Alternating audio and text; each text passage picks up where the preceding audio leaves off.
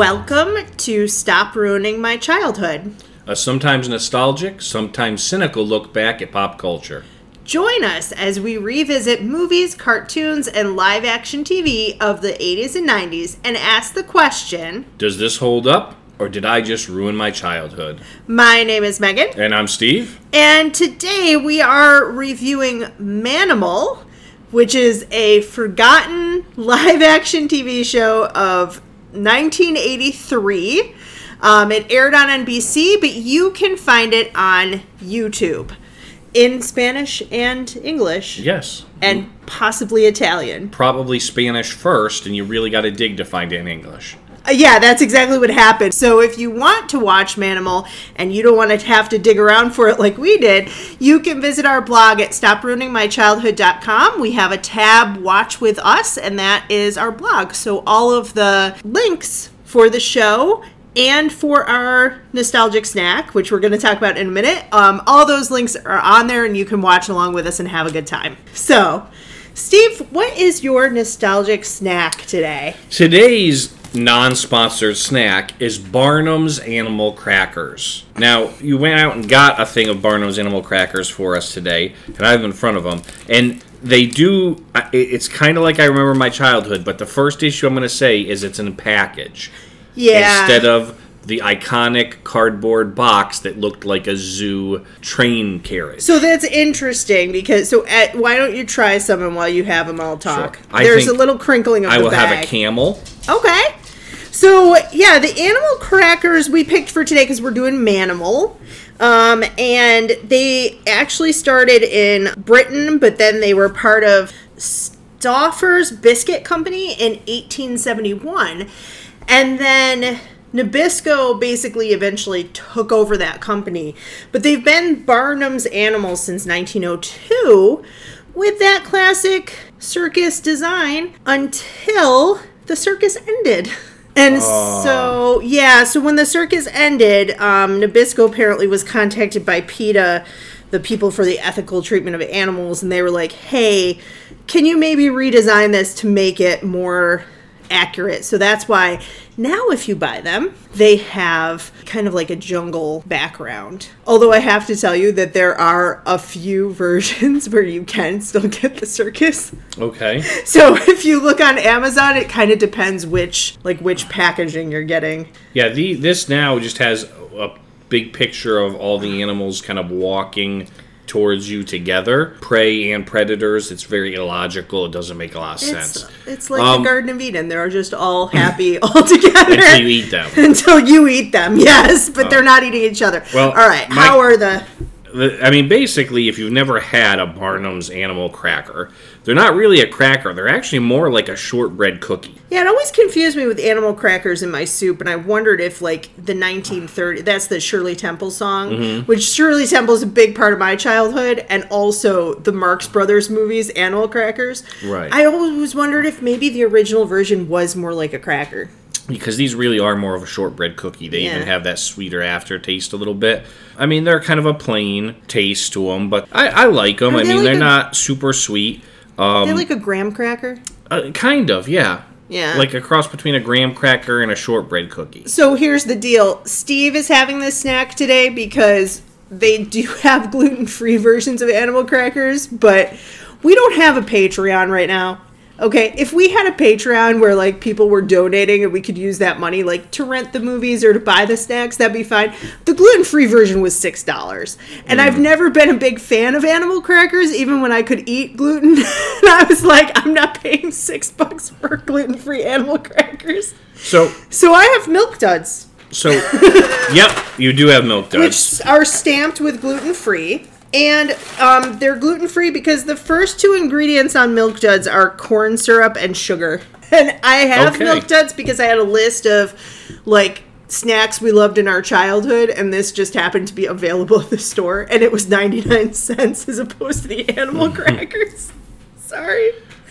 So All right, so how are the animal The cool crackers? thing about animal crackers, of course, was a the box, which they we've discussed they don't have anymore. They looked like the the zoo car, um, but also that they were obviously in shape of animals, and they're actually pretty detailed little cr- cookies. Um, I, right now, I mean, I pulled out two monkeys, a rhinoceros, a camel, Yeah, a lion. There's there's quite a variety, and they are. They're, I mean, they're detailed enough that you can definitely look at it and go, oh, that's that. You know, you don't have to put a lot of effort in to figure out what it is. It kind of surprises me because my childhood recollection is that it was just kind of a blob and you had to figure out, like, this kind of looks like an elephant, you know? Yeah, no, I, the way I remember them, the Barnum's animal crackers were always fairly detailed. The frosted animal cookies I love were a blob because they then threw frosting on top of them. Mm-hmm. It's like a wax, like Little Debbie. Like the, the, the pink and the white. Is that what you're trying? That's the kind Yeah, I like. but it was- from Keebler. But it was right, but it was the type of frosting that get that hardened. yeah. Um, that was that was also a good one. But here, just talking about the original Barnum's animal crackers, um, they're pretty good. I've had a few just now while we were talking about them, and they're not the same as when I was a child because, of course, you know it does lose a little bit of its neatness that they look like animals um, when you're an adult. but I don't know.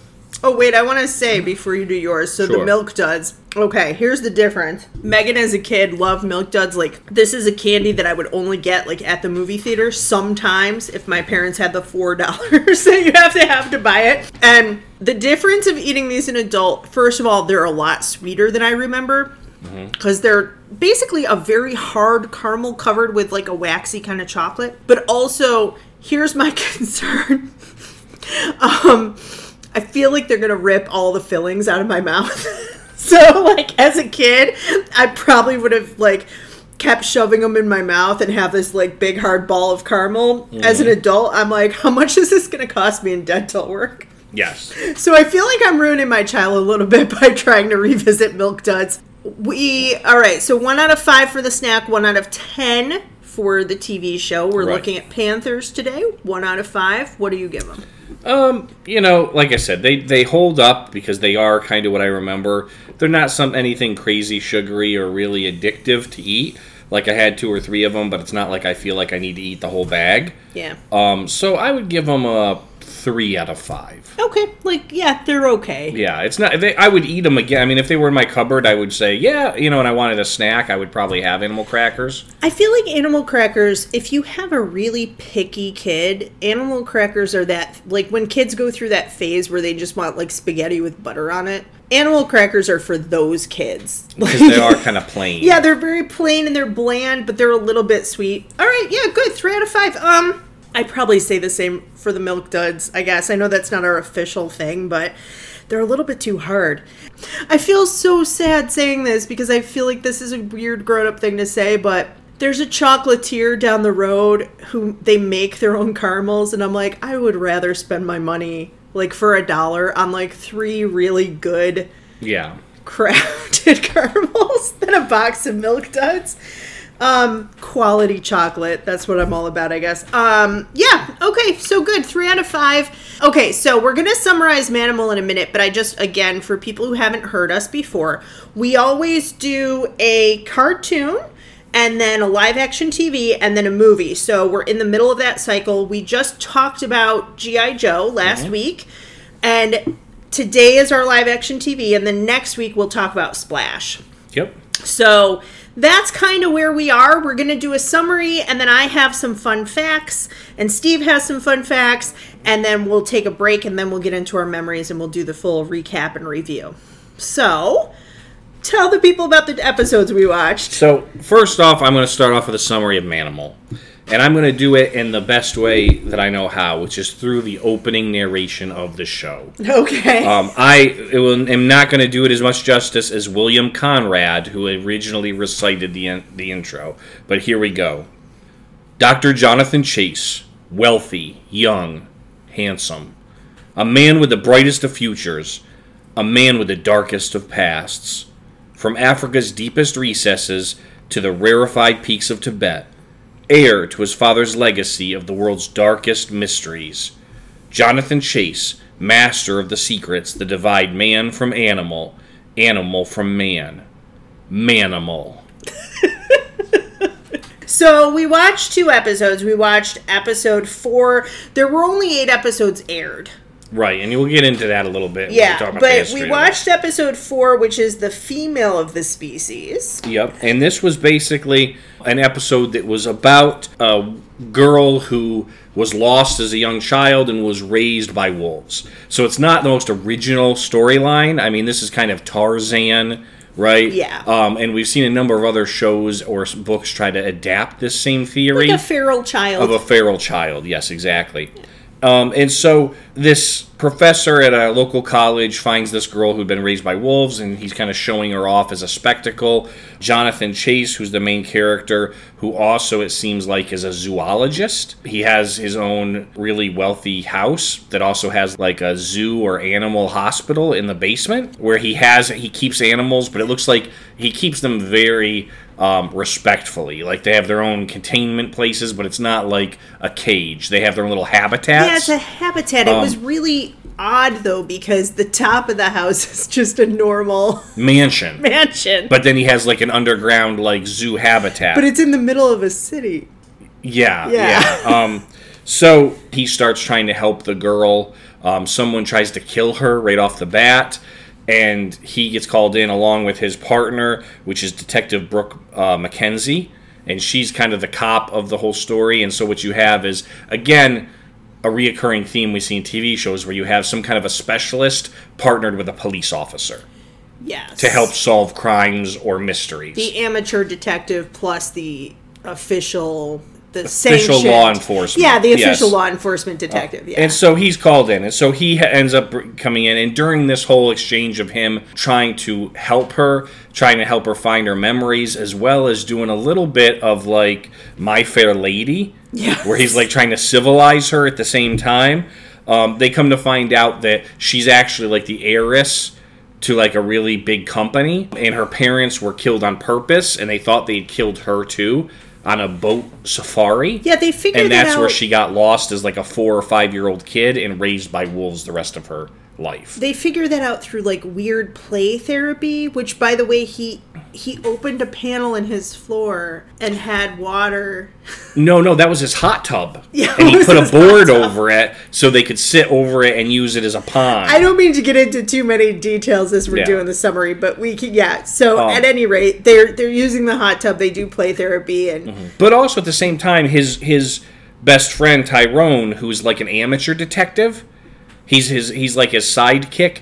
But Tyrone also like does a little bit of amateur like snooping, and so mm-hmm. he goes back and looks through the files and finds that like it you know around the time that they thought she went missing or whatever, there was this family that was supposedly killed and the daughter was never found. Right. And so between that and the play therapy, they're able to kind of put you know the whole case together. And so you know, of course, it comes down to a point where they're in mortal danger because the bad guys catch her and they're going to kill her to get rid of her. Um, so that because the guy who's paying the hired thugs, it was the business partner of her parents, so he's basically in control of the business now. But if she pops up as the heir, and she's like 20 now, he loses control. So he's trying to get rid of her before people realize who she is. And of course, during this, Jonathan Chase, which makes him the manimal, right? He has this ability to turn into any animal he wants. So at one point, he turns into a hawk and flies around the city to find where she is. At another time, uh, near the end, when the bad guys are kind of trying to grab her, he turns into a black panther and then attacks attacks them at that point, and then at the end he turns into a shark. Uh, or no, I'm sorry, he, he turns into a dolphin, a dolphin. and he fights a shark. yes Um, so that's the first episode, female of the species. We and then they, it, it ends with her being okay catching Yeah. the bad guy all of that they rescue her. They catch the bad guys. Yes. Yeah, so then we watched episode six, which is called Scrimshaw. You know, each of these stories is this is before really long form storytelling. Yeah. So each of these episodes is its own kind of standalone adventure. Um, so now um, Jonathan Chase is hosting um, this old man who called Sea Dog, who's like an old retired sailor. I mean, almost looks like a, a real life variation of Popeye and his grandson. And meanwhile, hi Jonathan and, and uh, Brooke, Detective Brooke McKenzie, are on the beach and they find a skeleton holding a scrimshaw, which is like a, a, a tusk that's been carved. Um, this one's a walrus. And so he starts asking around and come to find out it's very valuable. It's supposed to be a treasure map. And Sea Dog figures out what it is as well and gets caught up in it. And of course, there's bad guys who want the treasure. You run into this um, hour long, basically, race to the treasure, treasure hunt, where um, they kidnap Sea Dog to, to help them. The bad guys kidnap Sea Dog to help them find the treasure. Um, they end up flying to this island off the coast of New York, and then Jonathan fo- Jonathan actually is on the plane, and they push him overboard, but he turns into a hawk and flies away. And then they end up.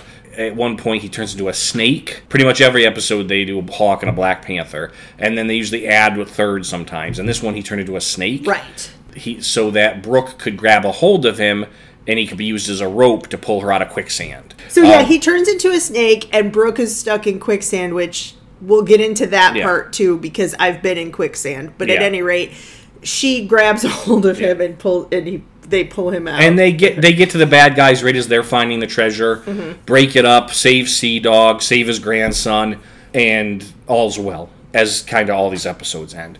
Okay, so that was a recap, and now we're going to do some kind of history and fun facts to give a little bit of context to this.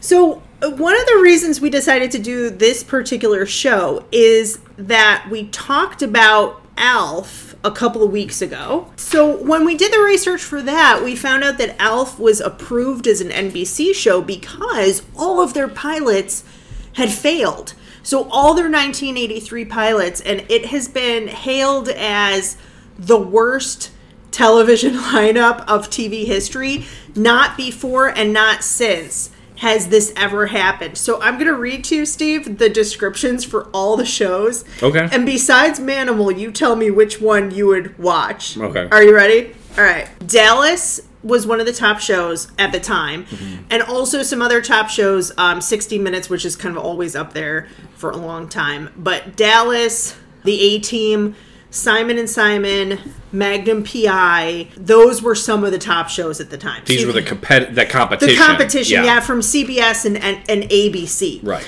So Dallas is the top, the top show. Okay. And it's a, a soap about a family of Texas oil barons. So NBC runs The Yellow Rose, which is a soap opera about a family of Texas oil barons.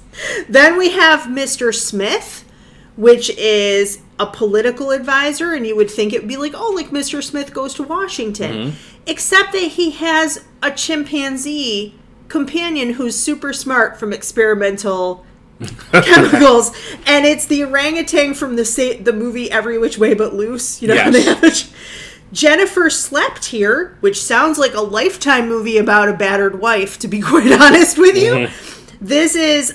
A typical American family moves into a new home in Los Angeles that's still inhabited by the ghost of an old Hollywood movie star who once lived there. Is this a comedy or or, or like a so. drama? I think it's supposed like a sitcom where there's Okay. like a f- kooky ghost, like you know, Bay City Blues, which is actually a Steven Bochco show. He did LA, LA Law, Hill Street Blues, Mm-hmm. the bittersweet lives of a constantly touring minor league baseball team. We've got it made. Two New York roommates, much to the chagrin of their girlfriends, hire a sexy live-in maid Oh, good.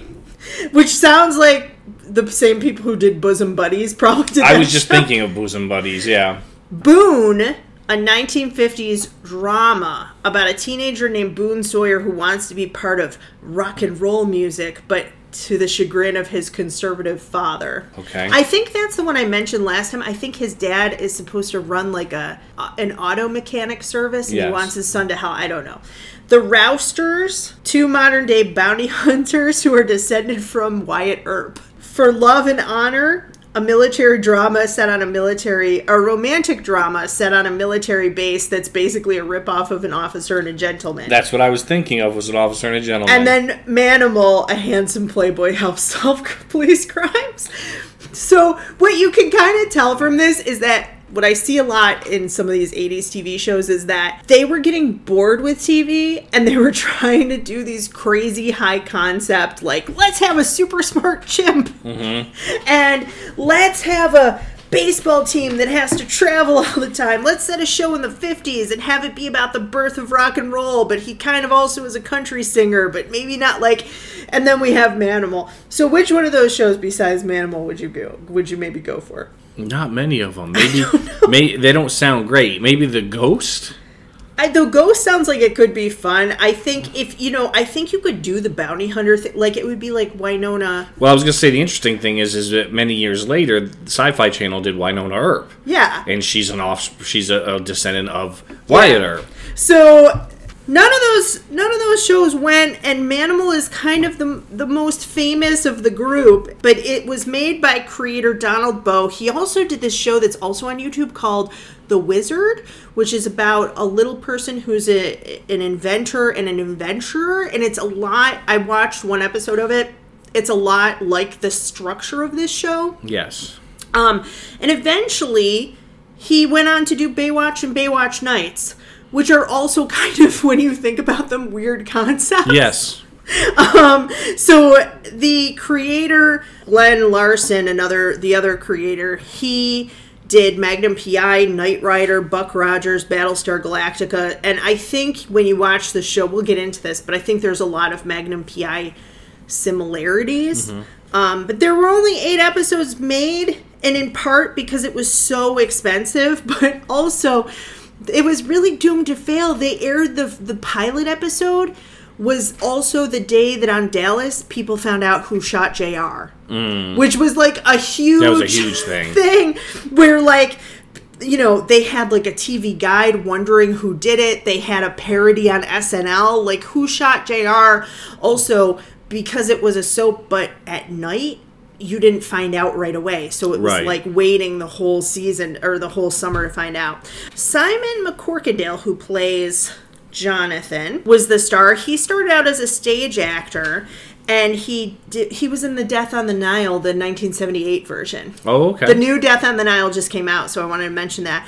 But later on, he did Falcon Crest, and he did some other TV, and then he moved on to directing and producing. Melanie Anderson had a variety of roles. I know you know her from Flash Gordon, she was in the Flash Gordon movie. Yes. but she was also in Marilyn and Bobby: Her Final Affair, a 1993 made-for-TV movie. A book just came out called "The Night Bobby Killed Marilyn Monroe." a, a nonfiction, like a true crime book. I I highly recommend. I don't want to get into it, but I highly recommend it.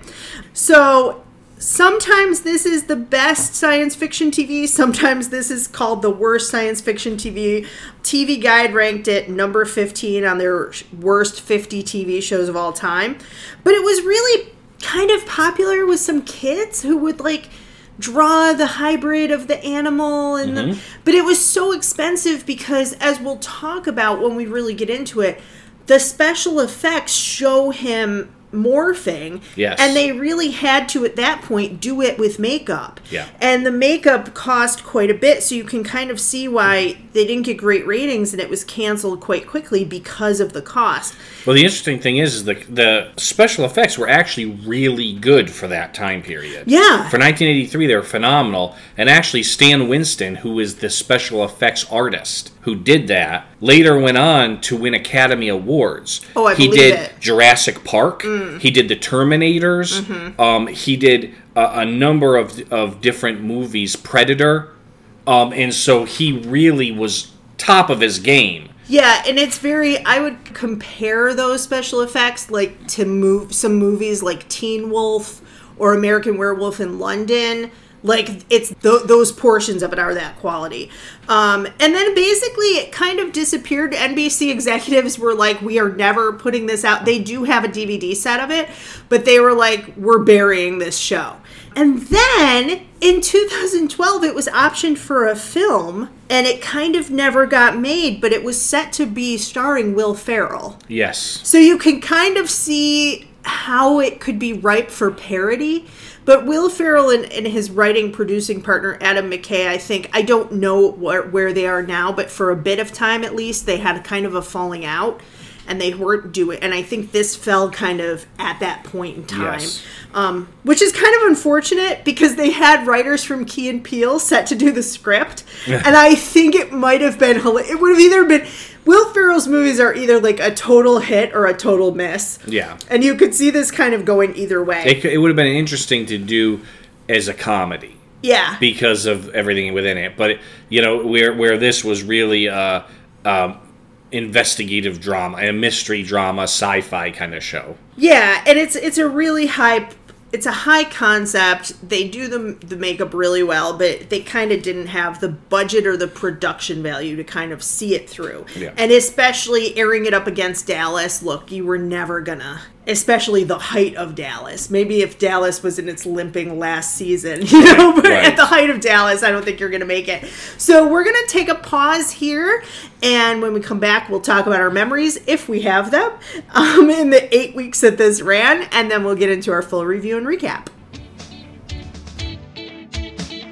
This podcast is supported by its creators. And listeners like you, Help keep our show ad free by visiting our website, stopruiningmychildhood.com. there you can find links to our social media. And this very podcast you're currently listening to. Both Megan and I are authors, and you can find links to our books on our About page. And on our Watch With Us page, you can find videos and links for all the shows and movies we discuss on the podcast. And more importantly, links to buy the nostalgic snacks we review as well. We also post bonus content about once a month. So like, subscribe, and follow. For a small independent podcast like ours, it really does make a difference. Thanks. And now back to the show. Okay, hi everybody, we're back. My name is Megan. And I'm Steve. and we're gonna talk about our memories of Manimal. I'm gonna go first. I don't have any. I always see this show listed on craziest TV of the 80s or forgotten pop culture of the 80s, and so I kind of always wanted to watch it just based on that. But I've never, I have really, I mean, 83, so I would have been 4 and um not probably allowed to even stay up long enough Yeah. to watch Manimal. But you were a little bit older and um not much, but a tiny bit. I was six years old when Animal came out. yeah. And I remember it vividly. You loved it. I loved it. And I if you had told me I don't remember it only being eight episodes, but then again I was a child, right? Right. Um I I remember seeing mul- I may have seen all eight episodes. I don't recall. But uh, you know, it stands out. The opening scene or the pieces where it shows him the visual effects where it shows him morphing mm-hmm. and his face changing. If he's turning into a hawk like he starts to grow feathers. Mm-hmm. His eyeball his eye changes. You know you see the talons or when he turns into a panther you see his actual snout coming out. That i could i could have described that opening to you now 39 years later. And Why did and they- I only saw it then. I haven't seen it in 39 years. Right, because they didn't have reruns. But I thought it was the coolest thing ever.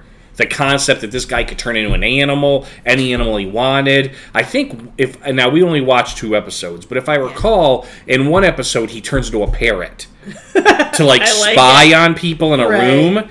Um, it was really interesting, and, and I, but I do remember as a young kid being con- confused because I thought they call him Manimal right. because it's a switch. It's a combination of animal and man. Mm-hmm. I thought it was a combination of man and mammal, and so I was really confused when he could turn into a bird Or a snake. or, a, and I'm like, wait a second, those are mammal, right? Because of course you're a kid. Yeah. Um, I like that at six you knew what a mammal was, though. That's good. yes, yes. Um, I, Steve, why do you think? Do you think it's because he's kind of like a superhero that it had such a big I impression? think so. It's a power. You know, that's a that's a superpower almost to be able to turn into any animal you want. And as a kid who's into you know dinosaurs and animals, that's really cool. Yeah. Um, it would be. I mean, if they had like a guy that turned into dinosaurs, that would be a cool That show would be too. a really cool show. right? And so, yeah, I really, I for some reason, this really left a, a mark in my memory. Um, even though I haven't seen it in almost 40 years now, and watching it again kind of brought stuff up. I mean, again, it's been, I don't know, it wasn't that, I, it was, I didn't remember the storylines over so, since I was six. Right. But it still held up. I mean, it was a guy that turns into animals and, and, Yeah. and solves crimes, right? I this is obviously Steve's pick because he remembered it. But one of the reasons I wanted to do this is because there are these things from our childhood. One of mine we're going to watch in a couple weeks is called Small Wonder. And there's another thing that if I can find it, the Hugga Bunch movie. There are these weird things that you see like once when you're like five or six and you're like, was that like a fever dream? Like, did I imagine, you know, this thing happening? And I think this is one of those things that a lot of people are like, oh my gosh, like I totally, I remember seeing that. It was so crazy. Or, oh, we used to draw the manimal transformations at school, mm-hmm. you know, those kind of things. So you have good memories of it. I do. Yep. Yep. So so moving into the recap review, as far as recap goes, let's talk about episode four. First. This episode four. Well, we yeah. we already discussed the summary a little bit, but that was uh, what I was going to ask you. What jumped out at you from this episode? All right, I, I'm going to get into the biggest thing first, then we can get into some of the other details. It was somewhat disappointing to me that they take a long time for him to transform into this animal. Right? They really want to show the the morphing, mm-hmm. which is cool but he's only an animal for like 45 seconds and then he's back to a man. And this girl was raised by wolves, and there's so much there where he could have been a wolf. He never transforms into a wolf. Yeah. That the time he transforms into a panther, he's prote- she she climbs into the wolf cage at the zoo. Yep. And he transforms into a panther and jumps in. And I look at Steve and I go, Not a wolf? Like, why not a wolf? I I did like though, you know, PETA was formed in 1980, and I think that this show for its time was trying to be very prescient to show that this girl is kind of like an animal, that animals deserve proper treatment, that mm. this girl deserves proper treatment. And that was cool. And also that he does these things like he holds out his hands to her like palms up. He's making these animal gestures and he has animal traits even when he is a human, right? There's like right. heightened senses. He hears things other people can't hear. He smells things sometimes other people can't smell. So that was kind of cool. I thought the same thing as you did, but you know, again, as I'm thinking about this, I'm, you know, especially in 1983, as an adult now, I'm looking back on it and going, you know, they probably had a very limited selection of trained animals yeah, that's true. So they got lucky and got somebody that had a hawk and a panther, so they worked them into every episode, yeah, right? That's true. And then occasionally they got an extra animal somewhere. I mean, they are cool animals. If you could transform, yes. why not, right? Right. Be- because it was interesting. And, you know, another piece in doing research on this, I did come across someone else that said one of the the things that came up in people's minds as they watched this was they were never very clear on his powers. Right. He definitely it was very definitely clear that he could turn into an animal and out and back to a man. Mm-hmm. But there were times that it showed that he had like super he you know he had traits of animals as a human. Yeah. But they never explained that thoroughly. No, they never fully explain anything. I really oh I'm gonna link in our blog because he mentioned um, when they're talking about her being a feral child, he runs off like, well, there's this person, there's like the Gazelle Boy, and there was Romulus and Remus, and but he names like two or three feral children stories, and I looked them up, and some of them are fake, like the Gazelle Boy. People were claiming that he could run as fast as a gazelle, and had right. been, but which is obviously fake. But there are other stories of like a girl raised with cows or there was a girl in um, i think it was russia whose parents were neglectful so she went out to like live with the dogs.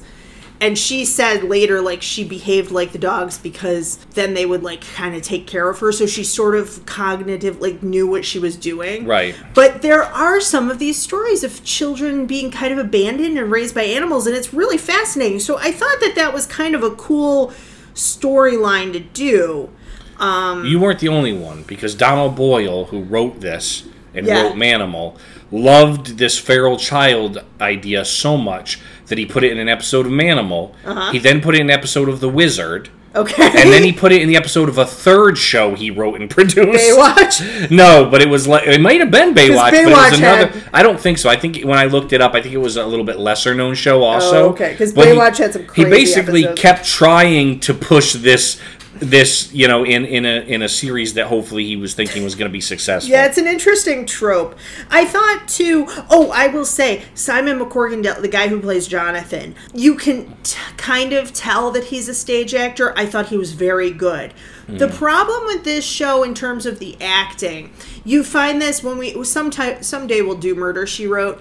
With Murder She Wrote, Angela Lansbury, chef's kiss, beautiful, wonderful actress, but it they they hire a lot of times people from soaps to do these shows and so the acting really isn't quite there. And also because they're paying him and they're paying tyrone was great. Um hit, the guy who played his sidekick was Yes. wonderful. But the other actors i'm like they spent a lot of money on the makeup. Yes. the acting kind of wasn't there. I liked the girl. Though it's interesting because the feral child girl essentially they are doing in some ways steve mentioned like my fair lady pygmalion the henry higgins thing and they they do have tyrone go by george i think she's got it Yes. but they also have a scene where he's he's pointing at her and he's saying you and her I forget her name, but he's like you Anna think Sarah. Sarah, yes. You, Sarah, girl, me, uh, Jonathan, boy. And it is to me it was a lot like the Helen Keller story, which they had just redone by that point with Melissa Gilbert as Helen Keller. Yeah. Um, the miracle worker Yes. it reminded me a lot of that. But she kind of, at one point, Sarah throws herself at Jonathan and basically tries to mate with him almost. Yeah, it was really awkward It's very awkward. because obviously too She is beautiful. she's beautiful and they've got her cleaned up, but Brooke McKenzie, the detective, is also helping in there. Like she gives the girl a bath. Obviously, 'cause it wouldn't have been appropriate, right? But they're obviously trying to set the stage of like a romantic connection between Jonathan and, det- and Detective Brooke Ma- McKenzie. Yeah. Right. There's times even like in the other episode we watched where they're walking on the beach together and he's kind of checking her out a little bit. Right. There's connections between the two of them, and then this girl is like very aggressively trying to claim him. And her territory, too. Yes. She tries to claim her territory, which, by the way, they go, they basically go, well, this is how she's been living. She'll be fine right here. And they leave her in like the vestibule in a corner of the house. Like she doesn't even get a mattress or even a couch. Yeah. And Tyrone comes in from what we can only assume is a, co- A of costume party, yes. And he's clanking around in armor, and she goes crazy and kind of like the way a dog would be very territorial, Mm-hmm. or I suppose a wolf. Um, and he has this weird thing where he clanks around and falls over a couch, and it's supposed to be the, the like the comedic break in the show. You know, like a little bit of humor, but it's not like my I put in my notes is this supposed to be funny? I'm so confused because we haven't seen Tyrone up to this point. Right. So it's just a guy coming in the house in armor and you don't know who he is if you haven't seen the show before. And I wasn't clear, I guess later on we do see in the other episode, but here I was not sure if his partner, if Brooke knew. I didn't know whether she was aware or not because I don't think we see we see her watching him have you know the extrasensory kind of perception Yes. but we don't see her, him like transform but he does transform forward and back in front of sarah the feral child and i wrote my notes like has she not been traumatized enough now she thinks she's a wolf and now this guy is transforming into a Yeah. panther in front of her oh my word He does. Um, and, and they mention it in one of the other episodes, I think, or possibly it was during my research when I was reading up on the show. But Tyrone and Brooke know that he, that he can turn into animals. Right. They're the only two individuals that know. Okay. Because Tyrone basically like lives with him too. Tyrone was, as you mentioned him, was it plays by by Michael D. Roberts, who was in a number of other things after this as well, and he's the comic relief. Right You know, you've got him. He can- luckily he's in the suit of armor because she attacks him. yes um, and I think he falls in the hot tub, right? You said, Yeah, he falls in the hot tub or over the. I forget which one. I think it it's in the hot tub, which It is is even funnier. Which also the hot tub is it's a mansion, but it's so eighties. The hot tub is like in the middle of the living room. Yeah. and also I put is this an indoor outdoor room question mark like i had so many questions about this show Th- there's another scene where they're doing research and this was a great piece that was dated because they walk into a room and the whole room is a computer Yes. because yes. we're so like Apple started in 76 but the Macintosh didn't come out till 84. Yep. So really personal computers were just at the beginning and this is like Willy Wonka where they're trying to get the answer out of the computer and it's huge. It's a whole room and it spits out like one little card, you Yeah. know. Um so I thought that was kind of a neat throwback.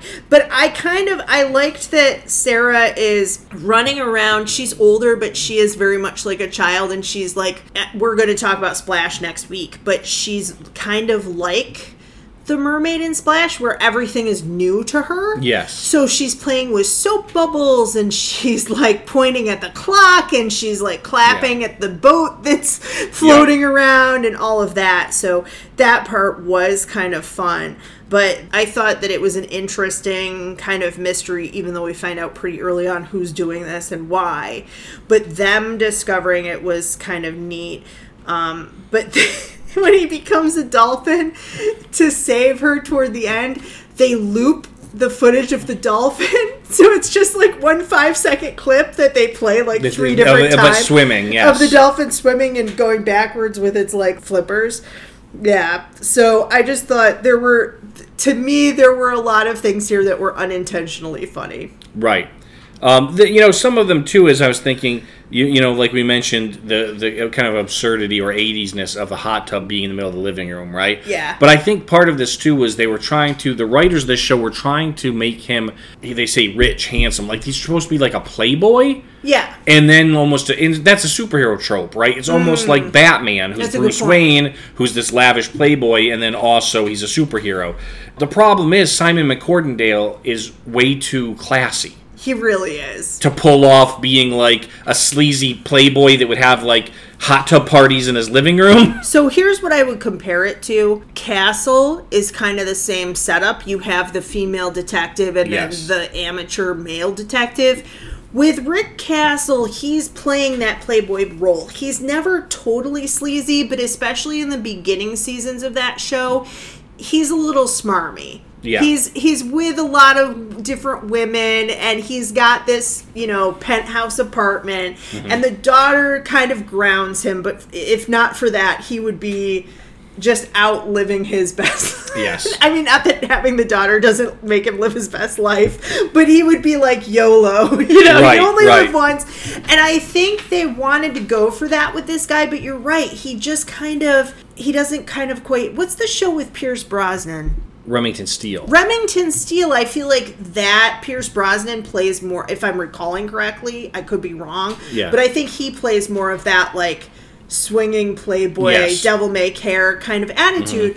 And Simon MacCorkindale comes off more like, I really care about animals and I want to save the world. and, and I'm a nice And guy. I'm a nice guy. yeah, I'm rich, I'm, I, but I also am just like he never comes off as being inappropriate with women No. or you know trying. Even though, like I, mean, said, there's sort of some but- flirtiness between Yeah. him and Brooke, but it's always appropriate flirtiness. It's never like he's you know making innuendo or anything like Right. that. Um, and of course, that too could just be you know from the stage. Right, he had kind of a classically trained acting background. Um, he continued on, as you mentioned, Falcon Crest, and he even after that, even when he was producing and directing, he continued acting, and he was in a number of shows in in London, um, TV shows. Right. and he was actually still on a TV show um, right up until his death in 2010. Oh, wow. Um, he actually didn't let anyone else know that he was suffering from bowel cancer oh, that's sad. um, and he was going through treatments, and then he passed away um, right after the wrapping, I think, of the final season of the show that he was. in. Listen, don't bring down the show. no, but Siri, what I was gonna say too is, um, I, I'm really glad that he had a really long and fulfilling career because he is such a great actor. But imagine Ted Danson in this part. We talked about Cheers a couple weeks ago. He has that like swagger. Yeah. So you, when you say like inappropriate, it's not so much like it's not like sexually harassing inappropriate. What you mean is like not just oh you look nice today but like hubba hubba hey Yeah. there you know like that kind of like wink and stuff And this is the reason I think Simon MacCorkindale was a better choice because even though I like Ted Danson, right? I never would have I never would have believed Ted Danson as an animal shifting superhero. No, no, Right. but he could play the other part. Simon had that stoicism that kind of says hero, Yeah, right? Um, and so it says my parents have been murdered like Batman's. Yes. Yet at the same don't know if time, that's the he still did fairly well acting wise. He still did kind of play into some of the comedy aspects that Tyrone brought in. Yeah, he does. He does. The end of episode four, just to kind of like pull the end in. So basically, he goes, I think she's got it. And she realizes her name and that she's a girl. And then they sit across from each other and smile, and the credits roll. Yes.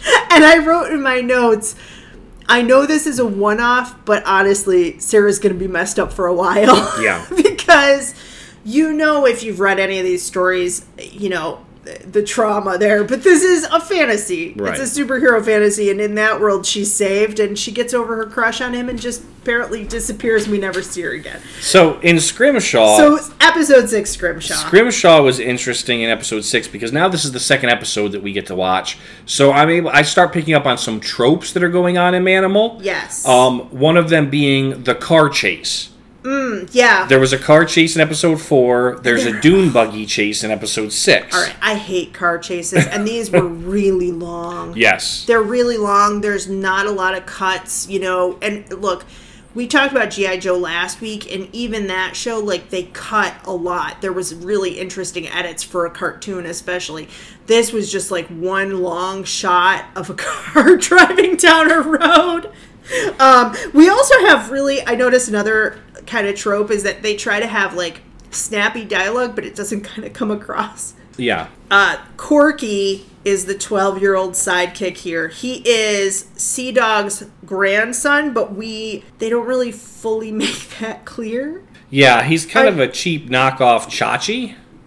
Yeah. and he and he says things like she's a seaworthy dame. Yeah, And you're like, he's like "You're 12 or 13. He's trying to pick up on Brooke McKenzie, who's a detective and also like 30. Yes. And he said, oh, and at one point, I wrote this down verbatim. They do a toast, and also Corky's in a, in a seafaring sailor bar with mm-hmm. them. And the and and one of the characters goes, "Here's to the captain, here's to the mate, here's to the ladies who stay up late." Yes. And Corky's like drinking a Shirley Temple. Yeah.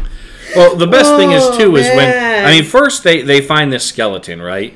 Yeah. And I'm like, okay, I buy that. You can find skeleton washed up on the beach, especially. And he mentions, being a zoologist, he mentions, you know, the skeleton actually probably isn't as old as it looks. The crabs and other sea life have picked it clean. Right. right? Which is interesting. But also, the skeleton's killed by a boomerang stuck in his skull. And they do make sure to say that it was a metal boomerang. But still, that's kind of like the worst, lamest murder weapon ever. Well, and th- I think you can kind of tell again that they're ripping off some movies, and we saw this with another show we did too. That um, Indiana Jones is in 1981. I don't know when Crocodile Dundee was, but I want to say it was probably around this time. Um, that, but it has. They're trying to make him an adventurer. And Yes. and the Magnum PI feel, which I I felt the Magnum PI vibes from this before I realized that the creator then went on to just do that show, which it was Right. already on the air, but um he also created that show or helped with that show because the idea that you have a very wealthy amateur detective helping to solve crimes some of the there are some beats there that remind me of Magnum PI but I you know I haven't watched that show in a long time but I feel like that was better produced and well done than this was but there are definitely some of those uh, the boomerang the steel plated boomerang, which also it's not just in that corpse it comes back like Yes. a boomerang Yes. does yeah, it's, it's- ironically yeah, so it's stuck in the corpse, but again, making it the worst ever murder weapon. Because if it to- misses, it comes back at you. right that's true but they try to they try to do it again to somebody Yeah. else later So the bad guys kidnapped Sea Dog, and Jonathan Chase goes through this really intricate, time-consuming process of cutting the scrim, sawing the scrimshaw in half. Yeah. So he can bring one half to trade for Sea Dog, and then he has the other one you know, as a backup so they don't just kill him. And he Right. basically give me Sea Dog and I'll give you the other half, right?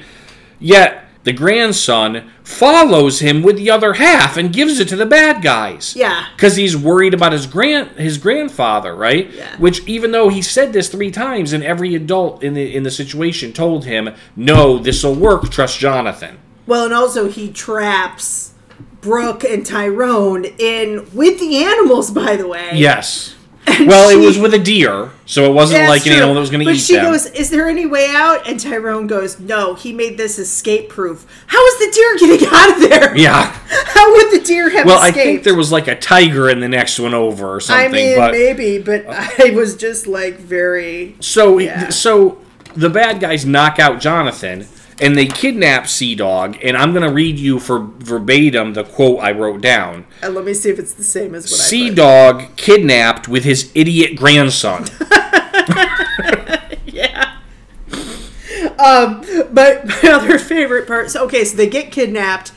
They're on this. Basically, it's a desert island. The and he goes and he's like the the wind shifts the sand, and that's how they hid the treasure. Okay. Yeah. But again, with the with the extra sensory per- perception, he there's a close up of his ear of Jonathan's ear. She goes, "What's that noise?" And he goes, "Horses." No, ponies. Hopefully they found the answer. What? what? First of all, there's not that big of a difference between a horse and a pony.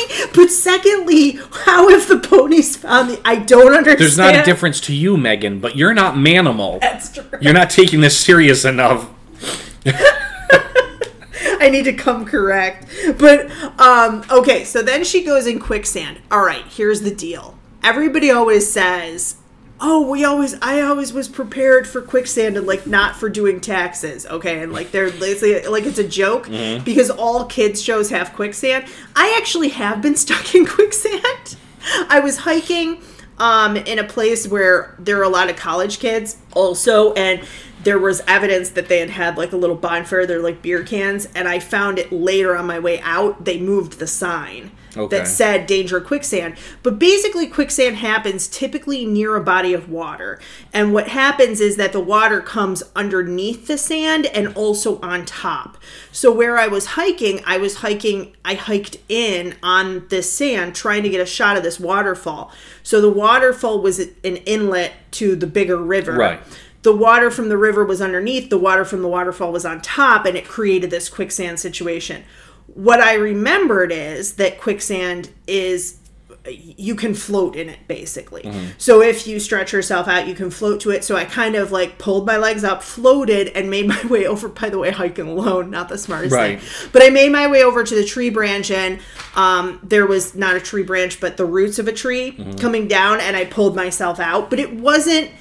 It's not actually fast Yeah. if that makes sense. So this is more like in Princess Bride, the, the lightning sand, Yes. because she goes down. So he takes a very long time to transform into a snake. well, I mean, he's not used to snake. He's used to panther and hawk. That's true. And then how does she react, Steve, when he does this? She doesn't want to grab it because she's afraid of snakes. But it's it. But she. But just- she knows it's him because Tyrone goes, "Yeah, it's Simon. It's fine. Just grab a hold of him and, and I'll pull you up like a rope." the show is so illogical. And she goes, she goes, ah, Jonathan, why didn't, why did you have to be a snake? Why couldn't you have become something else? Well, that's the other thing. Jonathan turns into an animal that has to be used as a rope. Like he has to have be stretched, right? Yes. Why not an elephant I and just yeah, put his trunk know. over Yeah. it and pull her out? That's a good point too. But she's so ungrateful. I have way more in these notes. I have so many more questions than I do answers. But basically, at the end, they decide not to take the treasure. The bad guys try to take it, and the sand comes. Yes. But they're rescued, everything's okay, and they have a little beat at the end, probably after commercial, where Sea Dog takes a job as a lighthouse keeper. Um, and then Corky hits on Brooke again. Yeah. Oh, but Just- before that, you forgot. Finally, karma happens, and the murderer with the boomerang tries to kill Jonathan, who ducks, and it comes back and stabs himself, Yes. just like I said it would. forgot. Because no one kills people with a boomerang. It's Yeah, the it's horrible- unsafest murder It's a weapon in horrible the world. idea. It's a horrible idea.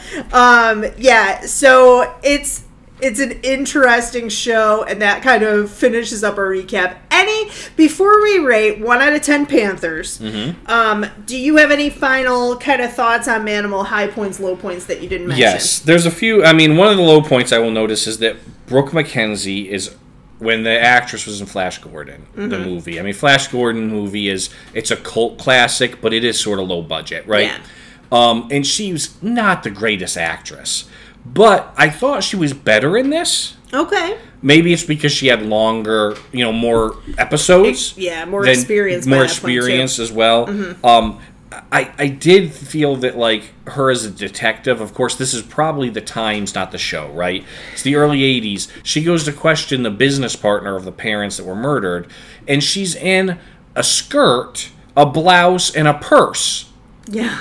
Like a detective would be. like a like a police officer would be. They also let him question somebody, and they're like, he shouldn't be doing this. Yeah, at one point he goes let- in and just questions somebody, which that I had an issue with that. But I will say this: when looking back at it now, keep in mind, and those of you following along with us, if you use where you know if you follow our blog and you try to watch with us, the the the YouTube videos we got, the quality's not great. The, yeah. Now that's not the production quality of the show; it's the quality because you're getting a YouTube video of a show probably off VHS. Most Um, likely, yes. because that seems to be the only thing you can find it the with. Spanish versions are a lot cleaner, and I think Yes. somebody ripped them from Yeah. the DVDs. But when you look past that, the fact that the recording is a little bit low grade, when you're actually following the storyline itself, I thought the storylines were actually not bad. yeah, And there were times in both episodes where I felt actual real tension or anxiety. Like at the end of the fourth episode when she's thrown in a crate and dumped in the ocean. He's turning into a dolphin to go save her from a shark, but there was tension. There was anxiety. There was like, oh, I hope he gets there in time. yeah, I felt like overall, my impression is this. That people make fun of this show for the concept. I don't think the concept's bad. I actually think it's a good concept. There's a guy who has a superpower to turn into animals, and because of that, he uses that to help people, mm-hmm. right? Wh- whether or not it's with a detective, but here it's they're buddied up. I think that the restraints of the time of 1983 I think this was about 20 or 30 years too early. I yeah. if it had been done in the 2000s or 2010, Yeah. even now, Because- this could be a Disney Plus show. yeah, here's what I would Because he's like a superhero. Right. Here's what I would compare it to. I think Disney Plus with like a 15 or 16 year old or a it's not a, it's not a network anymore but a CW show I could see this being yep. with a younger protagonist but I also it kind of reminded me in terms of the concept weirdly of quantum leap that you have a guy with a power helping people Yes. right? I mean it, it, there's a lot more to that show but it, there's a sci-fi element. He's trying to help people. It's a different thing every week right? That kind of thing. I think he did not spend enough time as an animal in any in either of these episodes. I don't know about the other ones but my guess would be that they they limited that. But yeah a hundred percent. I think if they brought this back today as a concept they could do it really well. Yes. a show on sci-fi with a with an older protagonist, a show on Disney Plus with a younger one. I think that there is a gap in terms of the writing though, that the people writing the episode possibly because of the constraints of network TV at the time mm-hmm. and what they would allow on TV and whatever. Possibly just because they weren't great writers, because some of the dialogue is, is a little corny, mm-hmm. but I think that they just didn't execute it well. If they had aired this not against Dallas, but against like a lower rated show, and they had put a little more effort into the the script, I don't think the concept's bad. I No. think it could have really done And I think people would have bought it. Like I'm, I think of like when we're thinking about the ability to do it. Um, HBO Max right now Right. has uh, because they have Warner Brothers. They have Teen Titans from DC. One of the Titans in this, and that's a live action show. One of the Titans is Beast Boy, who turns into animals. Right. And they've had him turn into a tiger. Turn, and it, that's it's. You can believe it, and and, you they could have CG. the special effects. I mean, and you could CG the morphing, Yep. so you wouldn't have to spend so much on makeup. Or I felt like do the makeup once and tape it, and then like Well, just you they've had so They much looped the experience doing like werewolf shows, werewolf Right. movies, where people morph. Yeah. And and I think it's e- more easier done. But yeah, um, and the other piece too, I would say episode 6 Mm-hmm. when he's hanging from the plane, there was tension there. And it's a really cool and especially if you you have somebody go on these adventures Mm-hmm. you know he has a lot of money you can do tons of things with that Yes. why not see i mean again you can't do that on an nbc show okay Right. on hbo on disney have him be in thailand Yeah. have him go to Africa. Yep. Have him try to save the whales and be a whale. Like, Yeah. you know, I don't know. Or Yes. you can have a mystery setup still where it's a different person he helps every week, but maybe there's a longer arc there as well or what have you. But yeah, I think if you had had the writing here and if you if you hadn't had the constraints of it being 1983, I think it could have been better. So Yep. so overall 1 The out of 10. 1 out of 10 Panthers. What is your rating? I will tell you first. I am. I'm glad to have had the chance to revisit Manimal. Like I said, it, it just it, it had such a place in my mind. It was one of those shows I would always mention to people, like, "Oh, do you remember this and this and this?" People would be like, "Do you remember this from your childhood?" And I'd be like, "You remember Manimal?" And no one ever remembered Manimal, right? So I guess I was just right place, right time. But it was great to revisit it. I, I'm a little. I'm a little dis- I'm a little disappointed in TV Guide throwing it on the 50 worst TV shows of all time.